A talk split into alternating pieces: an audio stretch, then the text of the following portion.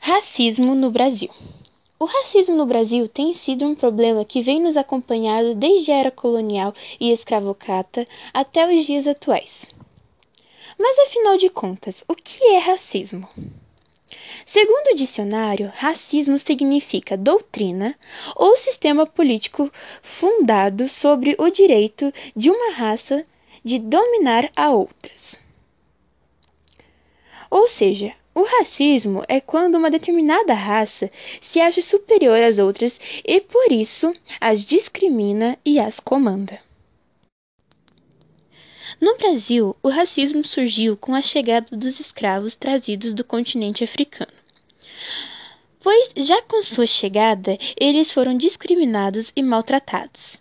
E mesmo por lei sendo libertos anos depois, não possuíam direitos nem interação à economia e nem interação ao Estado. Mesmo tendo se passado anos desde aquela época, o racismo ainda está presente nos dias atuais. Só que agora não mais só para com os afrodescendentes, e sim com muitos outros fatores. Como, por exemplo, hoje vemos racismo com a etnia que a pessoa exerce sem ser só com os africanos, com o sexo da pessoa, com a cor da pessoa, com a, a estrutura física da pessoa, com a religião, com a escolha política, com a aparência, com as condições financeiras, com a profissão exercida pela pessoa, e aí segue uma longa lista de fatores a qual existe a prática do racismo. A seguir, veremos alguns dados onde podemos ver o racismo no Brasil. Conforme dados do IBGE de 2018, 56,10% da população brasileira declara-se como negra ou parda.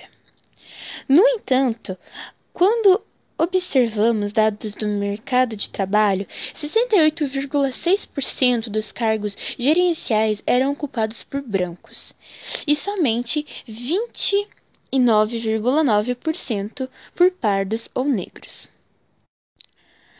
Aqui também podemos ver dados sobre quais regiões com, desculpa, por quais razões as pessoas sofrem preconceito. Classe social, 30%. Local onde mora, 28%. Religião, 26%. Sexo, 24%. Cor ou raça, 22%. Orientação sexual, 9%. Bom, como vemos, o que era para evoluir só vem retrocedendo com o tempo, pois, mesmo havendo lei proibindo o racismo, isto vem se tornando cada vez maior. Mas cabe a cada um de nós mudar esta situação.